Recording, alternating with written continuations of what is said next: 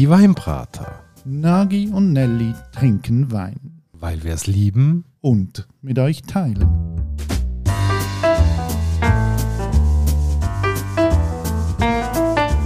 Hoi Nagi. Gianelli. Und hallo liebe Hörerinnen und Hörer zu einer neuen Folge von der Weinbrater Weiterbildungswoche. Jeden Tag die Woche reden wir über ein Thema rund um Wein, wo nicht mit dem Wein selber zu tun hat. Und heute haben wir ganz ein wichtiges Thema, weil ohne das geht es eigentlich überhaupt nicht beim Wein. Ja, wir trinken ja den Wein nicht ab der Flasche, sondern sehr gepflegt und anständig aus dem Glas. Und da hat man ja immer auch gerne ein Instrument vielleicht an der Hand, wo das Ganze schön unterstreicht, ein bisschen Stil hat und Freude macht. Jawohl, wir reden heute mal ein bisschen übers Weinglas. Und wenn man sich mit dem Weinglas beschäftigt, auch da wieder, und das haben wir ja schon bei anderen Themen gemerkt, wenn es ums Rundum beim Wein geht, es tut sich einfach wieder ein riesiges Universum auf. Welches Glas? Wie muss das Glas aussehen? Wie viel darf es vielleicht kosten? Was gibt's denn da alles noch? Also, man kann sich da auch ziemlich drinnen verlieren in dem Thema. Die einen sagen ja auch, je nach Glas schmeckt der Wein wieder anders oder nach Behältnis, weil man hat ja nicht immer nur aus Gläser probiert. Ich glaube, da tut sich jetzt ganz eine spannende Welt auf. Ja, also wenn es darum geht, wie trinkt man den Wein, das geht tausende von Jahren zurück. Man hat immer irgendwelche Trinkbehältnisse gesucht. Ich glaube, die ältesten, die man gefunden hat, sind irgendwie im alten Ägypten, so vor zweieinhalbtausend Jahren oder so. Aber jetzt so die Geschichte vom Weinglas, wie wir es heute kennen, die ist eigentlich noch relativ jung, oder? Also die geht so in die 50er Jahre zurück. Natürlich haben wir schon vorher Wein getrunken, aber vorher sind die Weingläser eher etwas rein Dekoratives gewesen. Also das müsste schön aussehen. So ein bisschen Art Deco-Style vor allem allem auch so in der ersten Hälfte vom letzten Jahrhundert. Viel Verzierungen drauf und so, aber um, um Funktionalität ist es dort eigentlich weniger gegangen. Es hat einfach müssen irgendwie gut designt sein. Und dann gibt es aber ganz eine bekannte Firma, die Firma Riedel Glas die gibt es eigentlich schon seit äh, sehr, sehr langer Zeit. Das ist eine Firma, die ist gross geworden in der Glasmacherei. Ich erspare euch jetzt die ganze Geschichte, weil dann müsst ihr wirklich weit ausholen. Aber sie haben dann mal in den 50er Jahren eben so ein Weinglas in der heutigen Form erfinden. Und entscheidend sind da Vater und Sohn gewesen. Klaus Josef Friedel, der Vater, der Georg Josef Friedel, der Sohn. Die sind beide so ein bisschen den Kriegswirren im Zweiten Weltkrieg. Haben dann 1956 können im Tirol eine alte Glasmacherhütte übernehmen und haben sich dann eben ähm, die Frage gestellt, was ist eigentlich das perfekte Weinglas? Und der Riedel Senior der hat dann so entgegen dem Zeittrend ein Glas entworfen, äh, wo dünnwandig war, grossvolumig und einen langen Stiel hatte, also so im Grundsatz das Weinglas, das man nicht kennt. Und er hat auch noch etwas anderes ähm, etablieren, nämlich ihre Philosophie war, ähm, es braucht zu jeder Sorte das richtige Glas zum Trinken, damit sich der Geschmack entfaltet. Und das ist ja doch eine Philosophie, die man ja auch heute noch beim Weintrinken anwendet, dass man sagt, je nach Glas kann der Wein auch ein bisschen unterschiedlich schmecken. Ja, kann ich aus meiner Erfahrung heraus bestätigen. Also das Glas hat einen Einfluss, wenn man den Wein wahrnimmt. Ob man jetzt wirklich gerade äh, jedes Mal ein Glas braucht, sei es für einen weißen, für einen roten, für den Schaumwein und dann für, für Chardonnay und jede Traubensorte, würde ich jetzt mal so offen stehen lassen. So ab den 60er Jahren haben sie dann das auch weiterentwickelt. Es hat die sogenannte Sommelier-Reihe gegeben und die ist dann ziemlich durch die Decke gegangen, wirtschaftlich für sie. Tönt nach einer rechten Erfolgsgeschichte. Die Firma ist ja dann noch ziemlich gewachsen. 97 Prozent von den Gläsern, die sie herstellen, gehen auch in Export. Äh, ist vor allem auch zu Amerika sehr ein beliebtes Glas. Also die sind wirklich ähm, eine große Nummer im Markt. Also so, wenn wir mit Wein kennen, jetzt Riedelglas, das heißt einfach noch etwas. Hast du auch Riedelgläser in deiner Sammlung, Nagi? Ja, stell dir vor, ich habe das grosse Sommelierglas, also das ist wirklich ein riesen Becher, da hat eine ganze Flasche wieder im Platz. Kannst natürlich nicht so füllen, solltest es ja auch nicht, aber äh, ich muss wirklich sagen, bin dort dann auch mal eine Zeit lang an so einem Glaswahn verfallen, weil ich dann irgendwie gefunden habe, ja, für jeden Wein braucht es ein richtiges Glas und das kommt nur dort zum Ausdruck. Das kann richtig äh, zu einem Glaubenskrieg werden. Mittlerweile hat sich das aber doch recht beruhigt, würde ich sagen. Aber ich bin doch noch beeindruckt gewesen, in der Vorbereitung für die Folge, da hast du ja einfach mal so alles aus dem Schrank rausgeholt, was bei dir so an Weingläser rumsteht.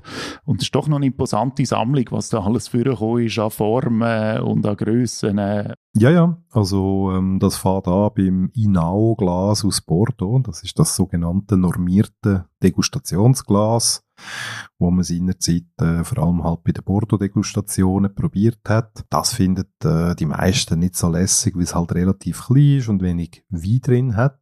Aber durch die Normiertheit hat man natürlich sicherstellen, dass alle das gleich verkostet und alle die gleichen Eindrücke mitnehmen und so dann eine Vereinheitlichung von der Bewertung kann stattfinden Ich habe sogar noch etwas aus Metall daheim, wo jetzt nicht gerade direkt mit Glas zu tun hat, aber auch äh, ein Degustationsgefäß ist. Im Burgund hat man früher den sogenannten Tasse de Vin gehabt. Das de Vin will, sag jetzt mal banal übersetzt auf Französisch, der Wein probieren. Das ist so eine flache Schale aus Metall, wo man dann nachher unten ein Fass können anheben, das Gucci drinnen und dann so können schwenken, um auf einer möglichst breiten Auflagefläche dann äh, den Wein zu probieren und zu verkosten, zum schauen, vor allem als Winzer ist das auf dem richtigen Weg. Später an sind dann bei mir äh, wirklich eben auch die Riedelgläser dazugekommen. Ich glaube, um die kommt man einfach nicht um, wenn man sich intensiver davon beschäftigen. Hat dann auch äh, diverse andere Marken gehabt, von Bordeaux-Gläser über Burgundergläser zu Champagnergläser zu Weissweingläser. Und bei mir hat sich jetzt einfach so ergeben, dass ich irgendwann äh, bei einem Allzweckglas und bei einem Burgunderglas stehen geblieben bin. Aber das sind keine Riedelgläser, sondern hm, das sind jetzt äh, Zalto-Gläser. Das ist auch ein äh, österreichischer Produzent. Du hast Zalto-Gläser, weil wenn wir vorher von Riedel geredet haben, wo schon eine der grossen Firmen ist auf der Welt, die Gläser macht, ja, dann gibt es auch noch eine andere Firma, nämlich die Firma Zalto. Die ist nicht ganz so alt, die gibt es eigentlich erst seit 2003, aber auch da nicht eine uninteressante Geschichte dahinter. Drei Männer, ein Glas. Genau, also irgendwann mal 2003 haben sich äh, drei Typen zusammengefunden, nämlich der Kurt Zalto, der war Glasdesigner gewesen, oder Glasbläser und er hat noch zwei Kollegen gehabt. Der eine war Pfarrer gewesen, und der andere war Weinhändler gewesen, und das dritte haben sie sich einfach mal die Frage gestellt, okay, wie müsste jetzt das perfekte Weinglas aussehen, so für die moderne Zeit? Und dann haben sie ein Glas entwickelt. Und zwar mit einer riesen Philosophie, mit einer Zahlennummer 24, 48, 72. Und das entspricht? Am Neigungswinkel der Erde. Und sie sagen schon, die Römer haben ja mit diesen mystischen Zahlen geschaffen. Jetzt können wir noch darüber debattieren, passt das, passt das nicht. Der Neigungswinkel ist bei mir nicht der Ausschlag Ich habe das Glas genug, ich habe es ausprobiert. Mir hat es passt. Mir hat es vor allem darum passt, es ist sehr fein, es ist sehr dünn. Im Gegensatz zu anderen Gläsern, die einen dicken Rand haben und du zumindest meinem Empfinden das Gefühl hast, du hast mehr Glas im Maul als etwas anderes. Ob jetzt der Winkel wirklich so entscheidend ist, das vermag ich jetzt gerade so nicht zu beurteilen. Ich kann aber sagen, ich habe mich über die Zeit heraus an die Gläser gewöhnt. Ähm, ich finde sie gut. Es gibt andere Leute, äh, die haben wieder andere Marken im Schrank und sind auch total happy mit denen. Ich glaube wirklich, es geht einfach darum, nimm das, was dir taugt, deutsch gesagt. Sicher immer mal wieder etwas Neues probieren. Aber Schluss und am Ende, wenn es passt, dann passt es. Und ähm, bei mir ist das jetzt eigentlich seit Jahren ein idealer Begleiter, wenn ich ein Glas Wein trinken ja, etwas Neues probiert ja auch der Kurt Zalto. Der hat ja dann das Glas erfunden. Ein halbes Jahr lang haben sie an dem tüftelt. Er ist aber erfolgreicher gewesen als Glasdesigner, aber nicht so sehr als Manager. Also seine Firma, die er hatte, ist dann gleich überschuldet gewesen. Er hat sich dann Investoren geholt, die mit ihm eingestiegen sind. Der Klassiker. Man hat sich zerstritten. Die Investoren haben weitergemacht und das Unternehmen aufgebaut. Der, der eigentlich Grundidee hatte, ist rausgefuhlt und hat sich dann aber neu erfunden, hat dann nämlich vor ein paar Jahren wieder Start Startup in Berlin gegründet und hat ein neues Glas auf den Markt gebracht, nämlich das sogenannte Josephinenglas. Unglaublich teuer, unglaublich edel. Also ich glaube, so eins hast du jetzt nicht in der Sammlung, oder? Nein, 80 Franken für ein Glas ist jetzt sogar mir ein bisschen zu viel. Und ähm, ich meine auch, wenn man das Altogläser anschaut, die sind irgendwo um 45 Franken um ein Stück. Äh, ist jetzt auch nicht gerade der Preis, den ich würde zahlen. Ich habe einfach das Glück gehabt, dass ich zu früheren Zeiten der Importeur äh, dort eine Verbindung hatte. Dann hat es da noch einen relativ grossen Rabatt und mit diesen Gläsern habe ich mich eingedeckt Zeit. Die sind jetzt immer noch in Gebrauch. Und wie gesagt, äh, Burgunderglas und ein Allzweckglas und das ist eigentlich so meine Ausrüstung für Schaumwein, Weisswein, Rotwein in allen Facetten. Aber am allerliebsten ist es bei mir persönlich so, ich habe gerne ein grosses, bauchiges Glas, also das Burgunderglas, wo ich finde, auch dort drinnen, ein Champagner tut sich wunderbar ähm, öffnen. Ein Weisswein schmeckt meiner Meinung nach noch besser daraus raus, weil er halt mehr Oberfläche hat, mehr Duft kann abgeben. Und bei den Rotweinen, sei es ein Bordeaux, sei es ein Burgunder oder auch ein Barolo, ich habe mich einfach daran gewöhnt und ich glaube, das ist es schlussendlich. Ähm, man findet sein Glas und gewöhnt sich dort dran. Und je länger dass man das braucht, ähm, umso mehr ist es dann das, was einem dann so dadurch begleitet, das Werkzeug, um einen Wein auch wirklich können zu estimieren. Am Schluss ist doch das Wichtigste, dass man ein Glas findet, wo man sich wohlfühlt damit.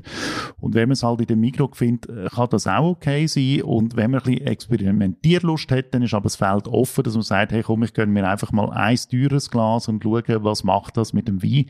Also es ist etwas, was man dürfen erforschen und wo man sich aber ja keine irgendwelche welchen Zwang äh, soll hingeben. Am Schluss und am Ende soll man auf das vertrauen, was man selber merkt, weil das prägt dann auch das jeweilige Erlebnis, wenn man vor einem Glas Wein sitzt. Und wenn es dann halt so ist, dass einem jetzt das Glas besonders gut gefällt, weil man halt noch das Ganze ästhetisch auch noch mitnehmen dann hat man ja eine grosse Auswahl, man hat eine Spielweise und dann kommt es halt darauf ab, was gefällt dir, was ist dein Budget, und was entspricht am ehesten dem, wie du gerne erleben möchtest. Ich habe ja eine Grundregel, wenn es um den Preis von einem Weinglas geht. Der Preis muss so bemessen sein, dass wenn ich es nachher schließe beim Abwaschen oder wenn es mir runtergeht, dass es mich nicht allzu sehr schmerzt, weil ich denken muss, oh nein, das ist so teuer gewesen und jetzt ist es kaputt. Genau, so wie die, wo du bei mir schon geschlossen hast. Ja, das sind ein paar wenige. Ich habe aufgehört zu zählen. Es gibt ja auch vielleicht noch so zwei, drei Sachen, die ich jetzt spannend finde am Glas. Ähm, wie tut man es benutzen? Und das eine kann jetzt sein, äh, habe ich es am Stiel, oder tue ich da mit der ganzen Hand runterfahren und das wie ein Schwenker, so ein Cognac-Schwenker in der Hand haben? Das ist natürlich eine rhetorische Frage. Nein, macht man nicht. Man tut das Glas immer im Stil haben. Bitte ja auch keinen Finger abspreizen, weil das Gefühl haben, das sieht dann noch ein bisschen besser aus. Ja, nicht. Ähm, schön ist ja, schaut amerikanische Filme an. Praktisch in den meisten Filmen wird das Weinglas am Bauch gehabt und das ist einfach komplett falsch. Aber es scheint einfach verbreitet zu sein in Amerika. Als ich durch Amerika gereist bin, x-mal beobachtet, dass man das Weinglas einfach im Bauch hebt und das tut dann doch ein bisschen weh, weil man sollte es nicht machen, weil das Problem ist ja, wenn man die Hand an Kelch hebt, dann wärmt sich der Wein auf und das ist eben nicht gut. Ja, aber genau das kann ja der Grund sein, dass man es macht, wenn der Wein ein bisschen zu kalt ist. Dann ist das eine gute Methode, um dann eben nachzuwärmen. Also immer im richtigen Moment die richtige Technik anwenden.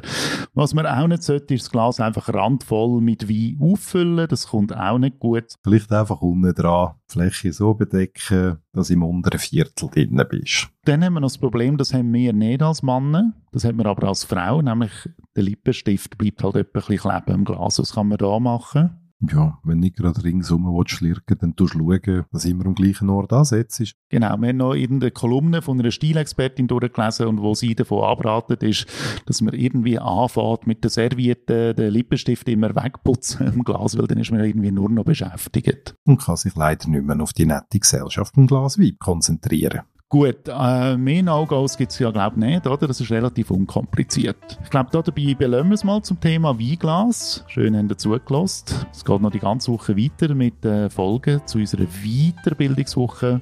Wir würden uns freuen, wenn ihr auch morgen wieder mitlässt. Macht's gut, bis zur nächsten Folge. Und tschüss, Nagi. Ciao, Nelly.